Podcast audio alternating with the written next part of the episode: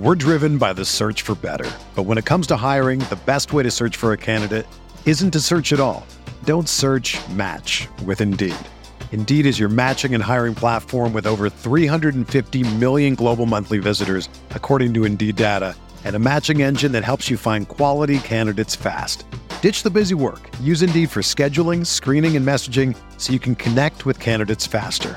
Leveraging over 140 million qualifications and preferences every day, Indeed's matching engine is constantly learning from your preferences. So the more you use Indeed, the better it gets. Join more than 3.5 million businesses worldwide that use Indeed to hire great talent fast. And listeners of this show will get a $75 sponsored job credit to get your jobs more visibility at Indeed.com/Blue Wire. Just go to Indeed.com/Blue Wire right now and support our show by saying that you heard about Indeed on this podcast. That's Indeed.com/Blue Wire. Terms and conditions apply. Need to hire? You need Indeed.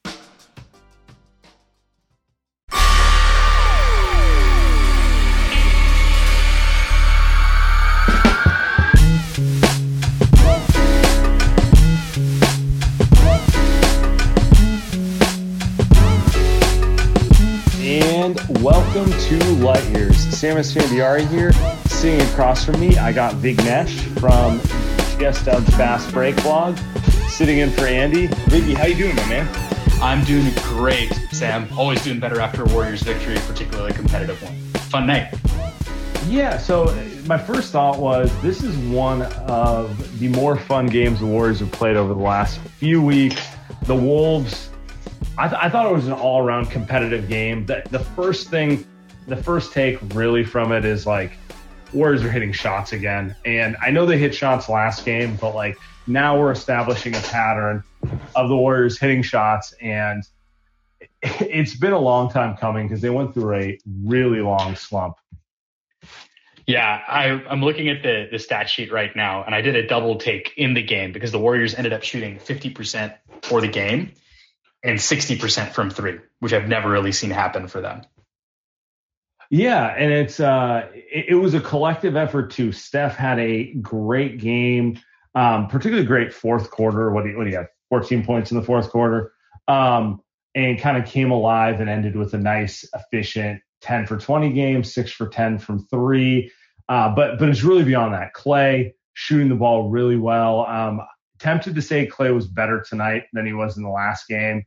But it goes beyond that. Like Jordan Poole, he had one of those games where I'm like, I don't know if he might be the best player on the floor with all those guys. And it was across the board. And I think they needed it, quite frankly, because the Wolves' athleticism, particularly in the first half, jumped off the screen to me. Like they're an ultra athletic team. And I think it kind of gave the Warriors some problems early on. For sure. I thought in the first half, with Minnesota going into halftime with a four-point lead, Karl Anthony Towns got whatever he wanted, and the Warriors were tested, right? The reason they were in that game is because they shot an absurd percentage from three, and then that eventually cooled off at the end of the second quarter. Warriors go down a bit. The three-point shooting came back with a vengeance, though, in the second half, and finally, kind of as you'd expect, they started to play enough defense against Minnesota to hold them off. Shot making was incredible, like you said, between Jordan Poole, Steph, Clay, Wiggins had an efficient game. It was just an all-around offensive explosion, and that made a huge difference for the Warriors because they haven't looked like this in months. They looked like this a little bit against the Mavs, but that went to garbage time pretty quick. Yeah, and I feel like that's really what we're looking for. It's like, let's see if the Warriors can establish a pattern. I'm not expecting 60% from three every night, but I'm they hit a stretch of, I want to say 20% from three for like 10 games in a row or something ridiculous like that, where I'm like, okay, they're not that poor shooting the ball. So give me something in between those two, please. Exactly. You take the average every single game, and I know it's small sample size. 3-point shooting is notoriously up and down, especially this season for whatever reason. But it's going to even out in the long term. The Warriors are not. They didn't get Monster, right? Aliens from outer space did not come in and steal their shooting powers. Maybe they did for Steph. I don't know. It looks like they finally got him back. Michael Jordan won in some alternate multiverse and gave everyone their powers back. But the Warriors are going to be fine shooting the ball. That's never really going to be a concern for them. It's just, can they survive those games where suddenly the shot's a little bit off? And I think the best sign for the Warriors is Steph going to the mid-range, Clay going to the mid-range, Jordan Poole going to the mid-range, Andrew Wiggins, although maybe a little bit more than he needs to, going to the mid-range. Those counters are going to help, because there are going to be games when the shot's not going down and they've got options now. They've proven they can kind of dig themselves out of the muck. And for me, the stats that are – the thing that's really interesting about this game is the assists. 31, Steph led the team with 6 assists for the game. It's not just – they're obviously without Draymond Green. Draymond is kind of the fulcrum of the offense when he's in there. You can kind of – the Warriors are humming when you look at the box score, and it's like, wow, Draymond had 8 assists, 10 assists, 12 assists, something like that. They're doing it by committee, and we were talking about this before we get on there, but it's like playmaker Clay. This is second game in a row where I'm just like, I don't remember him being this good of a passer pre-injury. He had 4 assists tonight, and I don't think that really does justice to it. Just to finish off the thought, it's like Wiggins, 4 assists. Bjelica, 6 assists, really good high post playmaking. Jordan Poole had a great game all around, including reading the defense. He had 5 assists. And it was just kind of, I think this is probably what it's going to have to be while Draymond's out, because they're not going to have that one guy to run everything to who's going to end up with double-digit assists. It's going to be a lot of everyone chipping in 3 to 5, and next thing you know, you end up with around 30 assists, which, like, let's be real, the Warriors are going to play a ball movement, kind of multiple playmaker style no matter what. So how can you make it work without Draymond Green, who's clearly kind of the guy you run it through if he's there? I find it super interesting because we've talked a lot, and we were chatting about this a little bit. Clay coming back as point guard Clay, goggles Clay, passing Clay, behind the back Clay, whatever you want to call it, is an enormous boon for the Warriors, because lost in kind of the Warriors have been playing great defense since Draymond Green's been out. Fantastic defense since Draymond Green's been out. But they're giving up 10 assists a game, and the best they can do is basically play Steph like Draymond. He's initiating a lot more offense. He's taking on. And you're right. He was doing that the first handful of games. He was playing kind of more like a traditional point guard. It was like the 8 to 10 assists and a lot of kind of him handling and finding the guy type of thing, which is like atypical for the Warriors, but it's for also kind of what I expected them to do. And it works to a degree, but also you've got Steph kind of in a huge rut. So all of a sudden you turn the page, Clay Thompson comes back, and he's suddenly throwing 4 assists a game. And you're right, it really doesn't do justice to dribble penetration, creation, hockey assists. He was everywhere. The Warriors are super thin at that creator spot, right? You've got Steph Curry, who can get his own shot, Jordan Poole, who can get his own shot. Clay, kind of at the apex of the 2019 finals, could go get his own shot. But this is 941 days later, Clay, and he's still shown a little bit of that. But more, I think, impressive is the fact that he's reading the defense. He had so many brilliant passes today. That just adds another layer. And maybe the Warriors now, like, the concern before the season was, do you have enough secondary shot creation? The issue, I think, shifts a little bit more to, do you have enough size to hold up against people like Karl Anthony Towns, the huge bigs that you've got, Jokic, Embiid later in the playoffs, who are more threatening. I don't even know that it's size as much as just front court athleticism. I thought, particularly in the first half of the game, Jared Vanderbilt had a huge impact for them, and he's not the most skilled player in the NBA, but he is very long and very athletic, and he knows how to use it. And the Wolves had the lead at halftime, and a lot of it was built off of him, McDaniels, obviously Towns, just bigger, faster, stronger, I guess is the best way to put it. And, like, obviously the Warriors are without Draymond Green, and Draymond goes a long way in alleviating some of that stuff. But, like, I thought the Wolves kind of poked at what I would call the Warriors' biggest weaknesses, which we're discussing right now, which is, like, how do they handle hyper-athletic size? Obviously, the biggest case of this is, Giannis, who we kind of assume everything's going to go through at some point in the season, right? But it's like, even if you want to take it back to the Western Conference, yeah, DeAndre Ayton, if you're going to motivate Ayton, that's a pretty big and athletic guy who's going to make a lot of noise on the glass, right? For sure. Ayton, Jokic, maybe not so much from a physical sense, but from a finesse, polish, you're cooked. A special player, right? Yeah, they're just cooked. And I think Cat is Cat's more physical than Jokic and more skilled than, or he can at least stretch out further than Ayton. So he presents a kind of unique mismatch. You're right, though. The first half, I think, it's clear. Oddly enough, the person who observes this the best is my grandmother, who's a huge Warriors fan, by the way. She's back in India now, but she wouldn't miss a game while she was here. And my mom are just like, these other teams just seem bigger, stronger, faster, more athletic than the Warriors. And invariably, especially over the last couple of seasons, that's been true.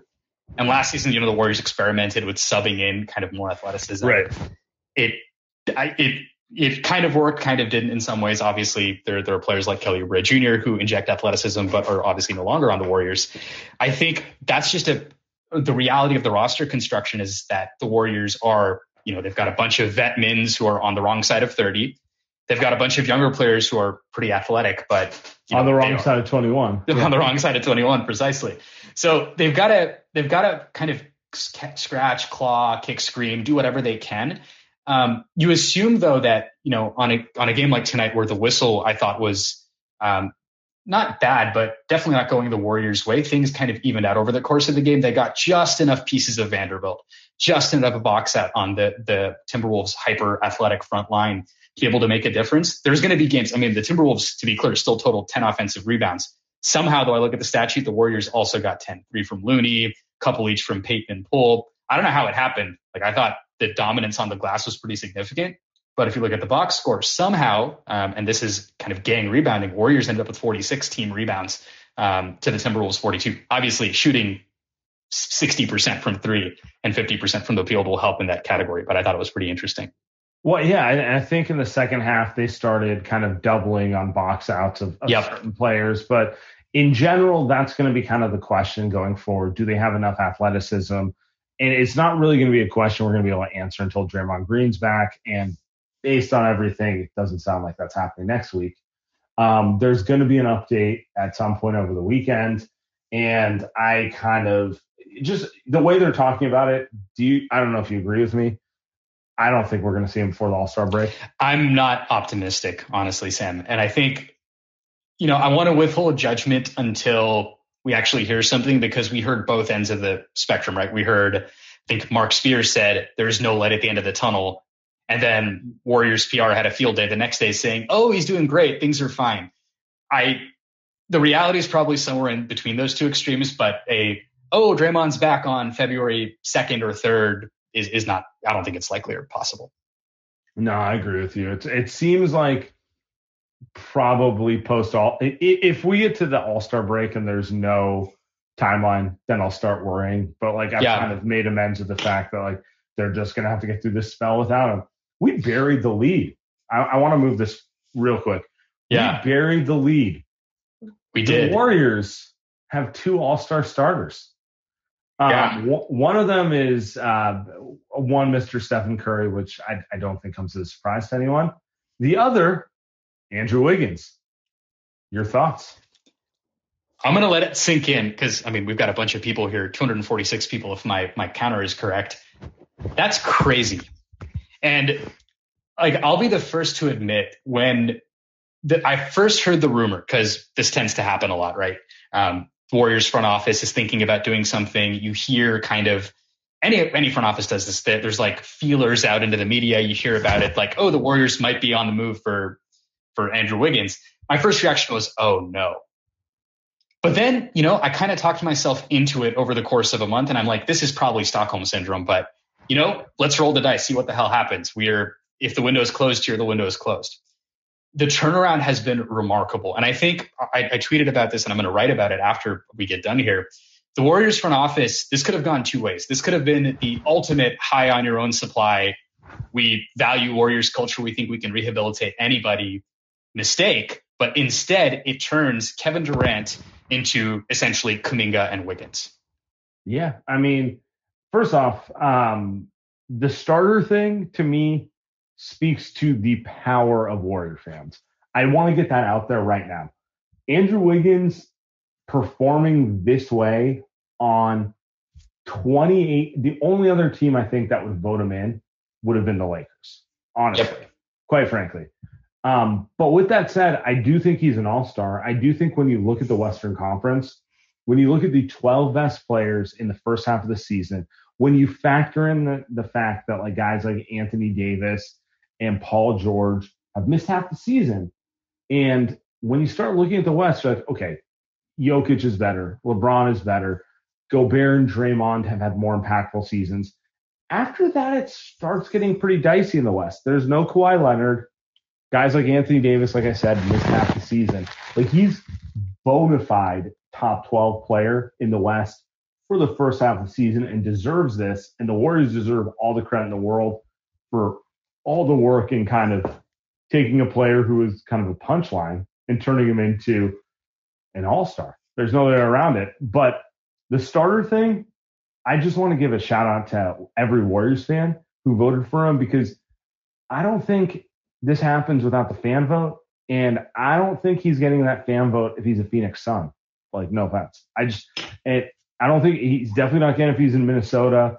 It's one of those things that it speaks to the Warriors' place in the NBA hierarchy of relevance, that Wiggins performing like this on this team gets a certain level of attention that gets him to be one of the 10 most popular players in a voted contest. It's unbelievable. I think I'm going to draw a very strange analogy here, which is to tie to the huge Niners Rams game this coming weekend. Wins are not an individual stat in any team sport, right? We should get that out of the way right now. But Wiggins' ascension to the All-Star game coincides with quote-unquote winning basketball that he's playing. And it's really come with him shedding the expectations of a number one draft pick or a high draft pick and someone who's got to carry a team on his own, and becoming the best version of himself that's a second or third or fourth banana. He simplified his shot selection. The step backs, the long kind of frustrating step back twos, are mostly gone. He's canning threes at an all-time rate. He's a cutter. He's an elite defender. He takes on the opposing team's best offensive player night in and night out. And that simplification has allowed him to blossom. And so, like you said, credit to Dub Nation Warriors fans for going nuts with the voting. I think there were some K-pop superstars involved in this as well. But also kudos to the Warriors coaching staff. They should be taking justifiable victory laps here. They saw the potential. They sought it out. They made the trade when, it was not a guaranteed success at all. They rehabilitated Wiggins' value. Now he's not just trade bait. He's a core part of this unit, and he's still only 26 years old. Yeah, and like, look, we were talking about the Wolves game earlier, and we didn't even mention Wiggins. Another 7 for 12, 5 three-pointers, 19 threes, 5 rebounds, 4. So just steady is not even a fair word for it. Like, that is great production on a nightly basis. It's just like this team, there's just so many other things to talk about that, like, we're now penciling in that he's going to give the Warriors an efficient 15 to 20. He's going to guard one of the other team's best perimeter players. He's going to contribute in a facsimile of ways. He's going to hit a ton of open threes. That's the part which I knew he could shoot a little bit. I did not see him turning into, like, I would just say, if he's open and his feet are set, it's Otto, right? Like, yeah, he's as good as Otto Porter in those type of shots where it's like open, feet set. If he misses, it's like, well, no one hits 100%, but like, yeah, it's just, it feels, I mean, he's playing phenomenal basketball, and you know what? It's good. It is, like you said, it's an organizational victory. I would say it's like a fan base victory. It's everything. Like, the coaching staff deserves their credit for kind of taking a player who was kind of the punchline for bad losing basketball and turning him into winning basketball, or just like tweaking his game so it could be productive in a winning environment. And the fan base deserves credit for recognizing it and kind of getting their power behind it and letting everyone know, like, the Warriors matter. And if you play at this level with the Warriors and it contributes to winning, they will reward you. 100%. The last thing I want to say about Wiggins is, in the stat sheet, what jumps out is something that I noticed in game as well, which is the 4 assists tonight. In Minnesota, if he drives into the lane and he's kind of looking at the hoop, that's going up. but he found people going to the hoop and creating for others. That's something unexpected from Clay, sure, even more unexpected from Wiggins, who was known as a little bit of a black hole in his time in Minnesota. So to simultaneously reduce the black holiness of your game, improve your efficiency, pick your spots, take on tough defensive assignments, but also blossom in other areas, that's awesome. And I think, victory laps all around. It's fantastic for the Warriors, especially because now they've got, like you said, someone they can pencil in for 15, 5, give or take, maybe more, rarely less. Yeah. And I just want to say, I'm seeing the chats mentioning this. The amount it makes other fan bases mad that it got voted in. I want to open this to callers right now, but please call in. Let's discuss that, because I was,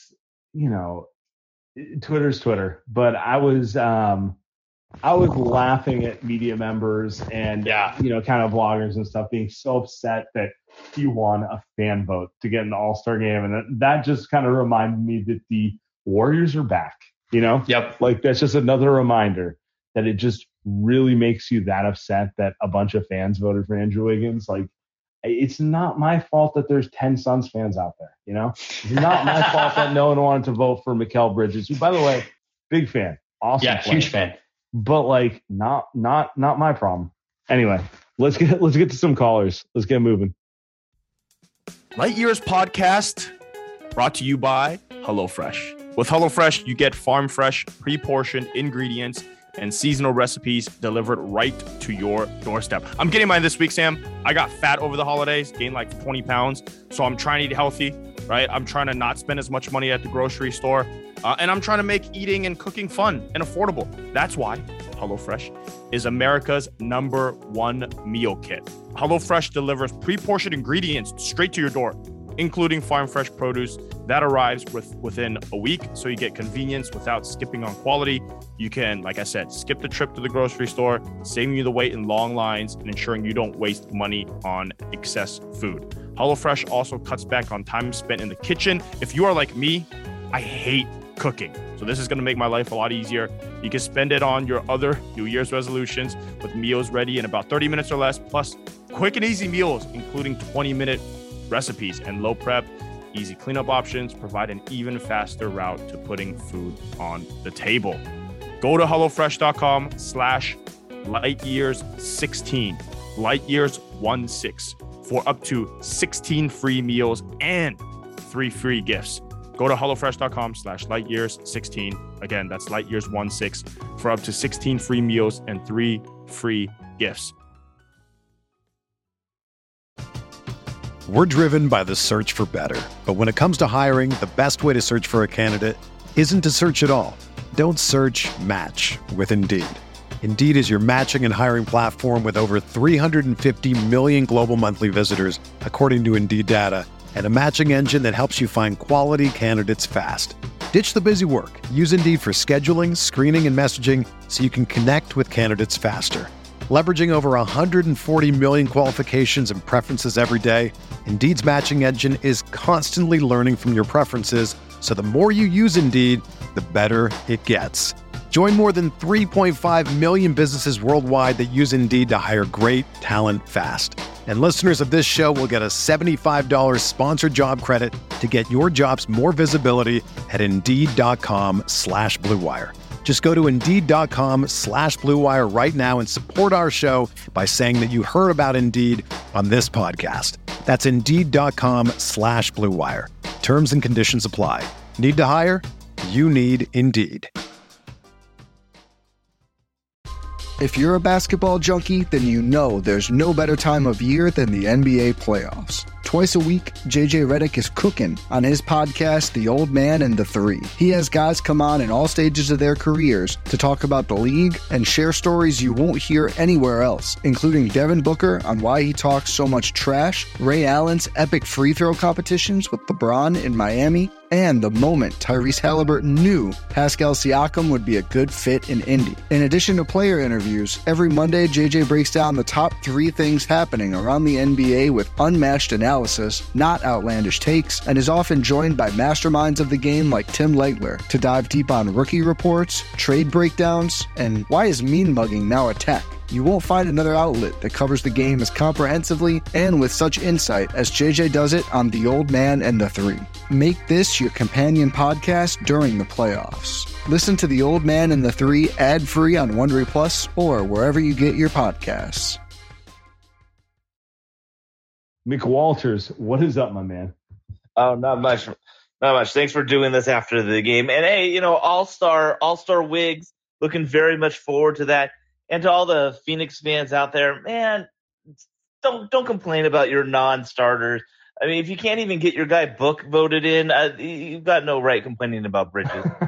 It's absolutely preposterous that they couldn't get him in there. So, you know, but what can you do? The West is tough. And it's full of all-stars, like Andrew Wiggins. Yeah, right. But, like, the real story here tonight was that Steph got a shot going again. So 2 games in a row, looking good, feeling positive. You know, and it seems like the good vibes from Clay being back is rubbing off on some people. You know, even Wiggs getting some assists, like you pointed out earlier. And I think, yeah, it's rightfully so. The front office should take a victory lap. I mean, he literally was a pariah when we got him. Like, oh, okay, you got him for contract reasons. Like, maybe you'll flip him for something. Hey, looks like we flipped him into a freaking all-star. How about that? Let's go and get excited about that. So, yeah, I'm just going to leave it at that. Hey, take one up there at NBA. Well, we can convert your garbage into gold. Big Walters, I love it. It's a perfect call. I feel very motivated that people are upset that Wiggins made the all-star team. Hey, keep moving. Ryan, what's up, bro? Hey, what's up? My favorite Warriors all-star story was when fans were getting mad. I think it was like 16 or 17, one of those years when Zaza was like top 4 in the front court fan vote, and Twitter was absolutely losing his shit. So I just wanted to mention that Wiggins is second to Zaza, in my opinion, resident Persian Amu Zaza. But the story of this game for me was, Steph, Clay, Wiggins, and Poole all cooked at the same time. We haven't seen that in the entire season. So seeing that last 2 games, 130, 124, Steve Kerr making offensive first substitutions, going with turbocharged lineups to begin the second quarter and the fourth quarter, trying to really step on people's throats. I really love this. I'm just excited. It seems like Warriors ball is back and the cut is over. Appreciate it, Ryan. I agree with you, by the way, on the offensive first subs. This was something I was curious about. Diggy, I don't know if you have thoughts on this, but like losing Draymond, he's such a functional part of the offense. Defense is what it is. They're going to compete. There's no schematic thing you can do to like make up for kind of Draymond, who's probably the best defensive player of the last 15, 20 years. Offensively, though, it was going to require tweaks, and it seems like they're making the right tweaks. They're getting Jordan Poole in there a little more driving kick, a little less kind of like throw it through the post. It's interesting.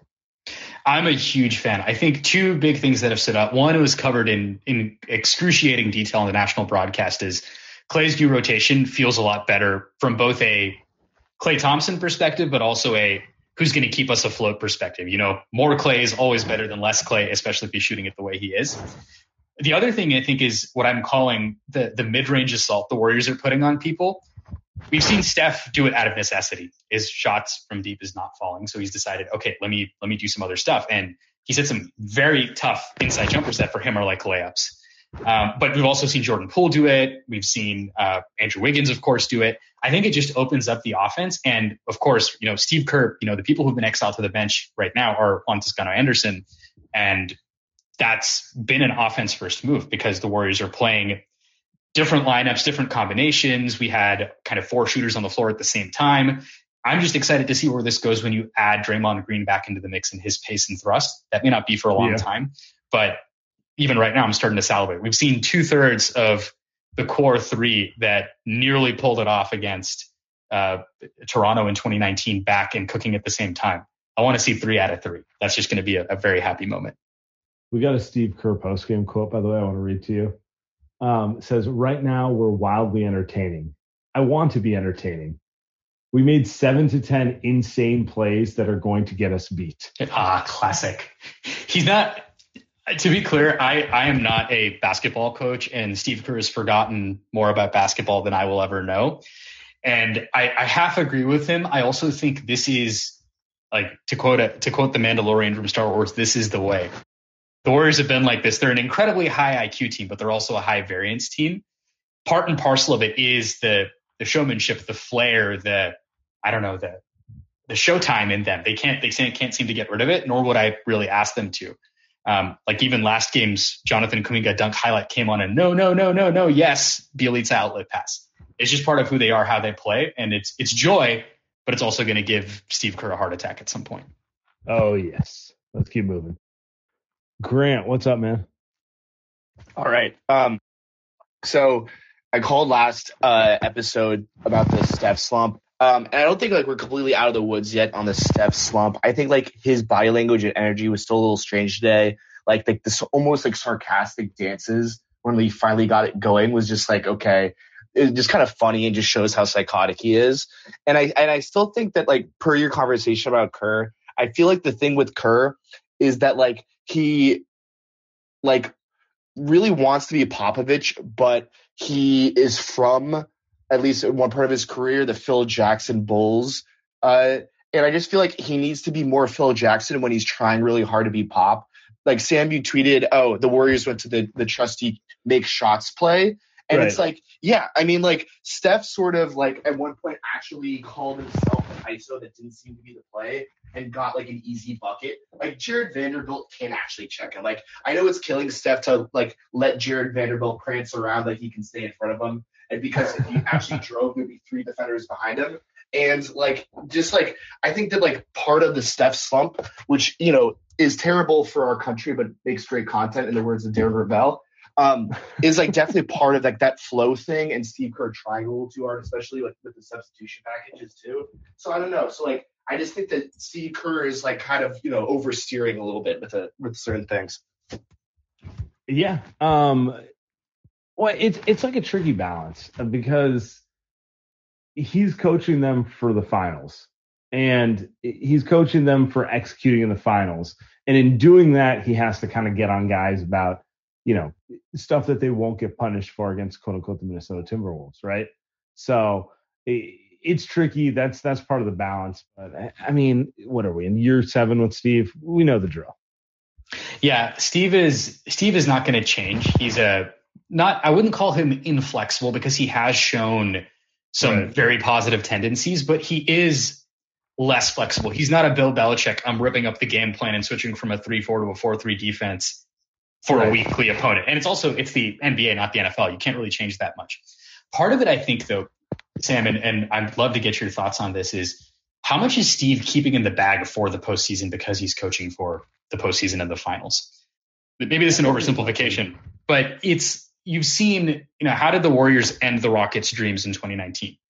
Steph Curry pick and roll over and over until the cows came home and created open shots for either Steph or rolls for Draymond or Clay or whoever.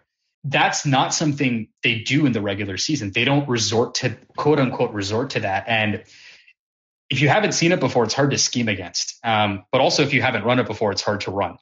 I don't know. This is maybe me oversimplifying things, but I want to say that Steve Kerr's trying to keep everyone involved, run the quote unquote motion offense, keep the ball moving. Everyone touches it. Everyone shoots it so that in the postseason, when called upon, they can. But otherwise, your starters still, you have insane counter moves that no one's ever seen before and not ready to play. Yeah, that's definitely part of it, but I just don't know how much it is considering the injuries and everything. For sure. They have. Anyway, let's keep moving forward. Daniela, what's up? Oh, hi. What's going on? Sorry, I didn't realize I was muted. I wanted to say congratulations to Draymond on this TV deal, but is anyone else a little terrified that an active player on our team is signing TV deals? It's a great question. I'm kind of just pretending it's not happening, to be honest with you. I don't know how you feel about it. Draymond's really blurring the line of active player slash media mogul at the same time, right? Yeah. I'm kind of, I think you said it best. I'm pretending it's not happening because when I saw, I'm not going to lie, when I saw Draymond in the suit with the turtleneck, I'm like, oh my God, when is he coming back? Is he coming back? First thoughts, obviously, but clear overreaction to the moment at hand. But I think, I think it's incredible for TNT to grab him. He is excellent on Inside the NBA. And he has been excellent in the media in general for however long. And I think his value add is as someone who knows the game, is willing to talk about it, but also has like very strong opinions and is firmly of the mindset, like you got to play it to understand, but is willing to at least dispense that knowledge to other people. Let's back up on that one. Yeah. He is better at TV than, it's very hard to think of anyone who's as good as him, because it's like the perfect cross-section of high IQ. So he can he sees the game and then verbal skill to explain it. And then wittiness. Yep. He's a shit talker. We all know that. He's got the ability to get in front of everything there. So, he's, if he wants to do media, he will be fine for the remainder of his career. But it is kind of strange that he's on the shelf right now. We know this herniated disc is going to go for a long time, and he's just kind of, I'm going to do the media thing. I'm just chalking it up to kind of Draymond being Draymond, and I've seen no sign that, when he needs to get on the court, he can't do it. You know what I mean? Precisely. Until I see something otherwise, I'm going to go with that. But I'm more concerned about his health because I'm concerned about his health, not because he's, he has a podcast and he's doing media stuff. Because I just think that's going to be kind of a thing for athletes going forward. You know what I mean? Precisely. I think the most important thing about Draymond is he's so hungry to win another title, and he's the most competitive. He might be the most competitive player on the Warriors, and that's saying something. He might be the most competitive player in the NBA. So I don't think that fire's gone. I don't think that fire's going to be gone until another banner is hanging at Chase Center. So I'm not too worried, but like you said, health is most important. Yeah, I also think he wants another contract, and he's not getting that for punditry on TNT. So it's just kind of he's just different. Steph and Clay are just old school the way they do things, and Draymond's more it's kind of exploring what he can do. And I don't know. I just think this is going to be a thing that more athletes do. You can look online right now, and Duncan Robinson has a podcast. Max Crosby has a podcast on the Blue Wire Network. There's just there's more and more athletes who are doing this stuff while they're playing. And I just don't think you can stop it. I don't think it's going to, I don't think you can view it as a as a sign of anything more than just kind of this is 2022 and this is kind of what guys want to do. Yep. As a sports fan, I love it. It's amazing. I love it when it's someone like Draymond who's just phenomenally he's just good at it. There's other people who maybe you shouldn't do it, but anyway. When you need mealtime inspiration, it's worth shopping Kroger, where you'll find over 30,000 mouth-watering choices that excite your inner foodie. And no matter what tasty choice you make, you'll enjoy our everyday low prices, plus extra ways to save, like digital coupons worth over $600 each week. You can also save up to $1 off per gallon at the pump with fuel points. More savings and more inspiring flavors make shopping Kroger worth it every time. Kroger, fresh for everyone. Fuel restrictions apply. Another day is here, and you're ready for it. What to wear? Check. Breakfast, lunch, and dinner? Check. Planning for what's next and how to save for it? That's where Bank of America can help. For your financial to-dos, Bank of America has experts ready to help get you closer to your goals. Get started at one of our local financial centers or 24/7 in our mobile banking app. Find a location near you at bankofamerica.com/talktous. What would you like the power to do? Mobile banking requires downloading the app and is only available for select devices. Message and data rates may apply. Bank of America NA, member FDIC. Johan, what's up, man? Hi, hello. Pretty good. This is my brother. I'm very nervous. Nice. No, I have some basketball questions. So, number one, it seems Steve Kerr is playing Bjelica far more than he needs to, and the quick trigger threes, slightly deeper threes that he was famous for near the beginning of the season, that got him that 15-point, 10-rebound double-double in the beginning of the season is just completely gone, and he's just looking to put it on the floor, and he's barbecue chicken on the other side. So why do you think he's getting so many minutes, and does Steve have any other options at this point? Big Nash, I'll let you take that one first. Thanks, Sam. Brother-on-brother violence. No, it's a good question. I think, so to answer the first part of the question, which is what happened to deep three shooting Bjelica, it's he's on the floor now, sans Draymond Green, and he's on the floor now trying to be a Draymond Green light and create from the post or at the top or around the arc on the perimeter. He's being kind of forced out of his typical comfort zone, but also teams are not going to give him a wide open three at any point. They're daring him to put it on the floor, knowing that, you know, if you get him in traffic, if he's got to squeeze a tight pass through somewhere, maybe they can get away with it, get a strip, get a steal. On the other end of the floor, he is who he is. This is a veteran minimum signing on the wrong side of 30, right? You can't expect too much more out of him. He gives good effort, but sometimes he's just slow of foot and other players are going to get around him and get by him. There's really not much you can do there. Now, why so many minutes? It's precisely the fact that outside of Kevon Looney, the Warriors have zero centers. Yeah, it brings up the question that Andy and I have been kind of throwing around. And that's if the Warriors need to make a move for another front court player before the playoffs start. And then it brings the second question, but who do you cut? Who do you get rid of? And it's just not as straightforward as everything. Like the reality is the Warriors wanted James Wiseman to be that, not even like the star, just like the guy you throw out there when you want a little more athleticism in the front court. And maybe that was just for 10 to 15 minutes a game, right? That type of thing.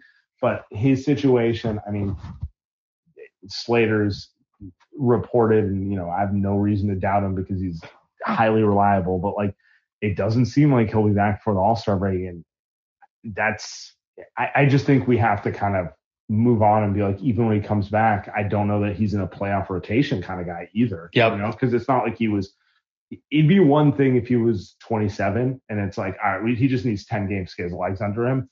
It's a completely different thing with the stage he's in his career. So it's like short of Kuminga taking a step and like they're going to have to make a decision. Do they want to cut someone in this rotation? And they like all their players. And I like all their players for what they are, just to be clear. Like, I don't want to get rid of Juan Scott Anderson. I like Bjelica for what he is, but it's like, do they want to add a different type of player to help solve potential questions they might have in the playoffs?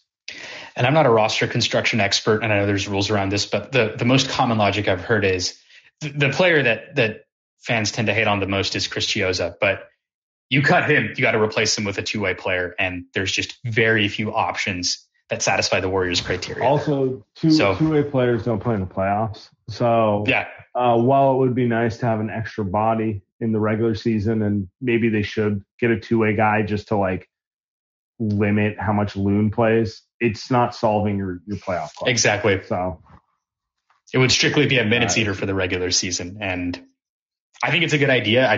It's a tough question with no easy answer. Yeah. Keep moving. What's up, man? What's up, guys? Not much. Just enjoying a Thursday night. How you doing? Yeah, I'm fine, thanks. How do you guys feel about the three guard lineup?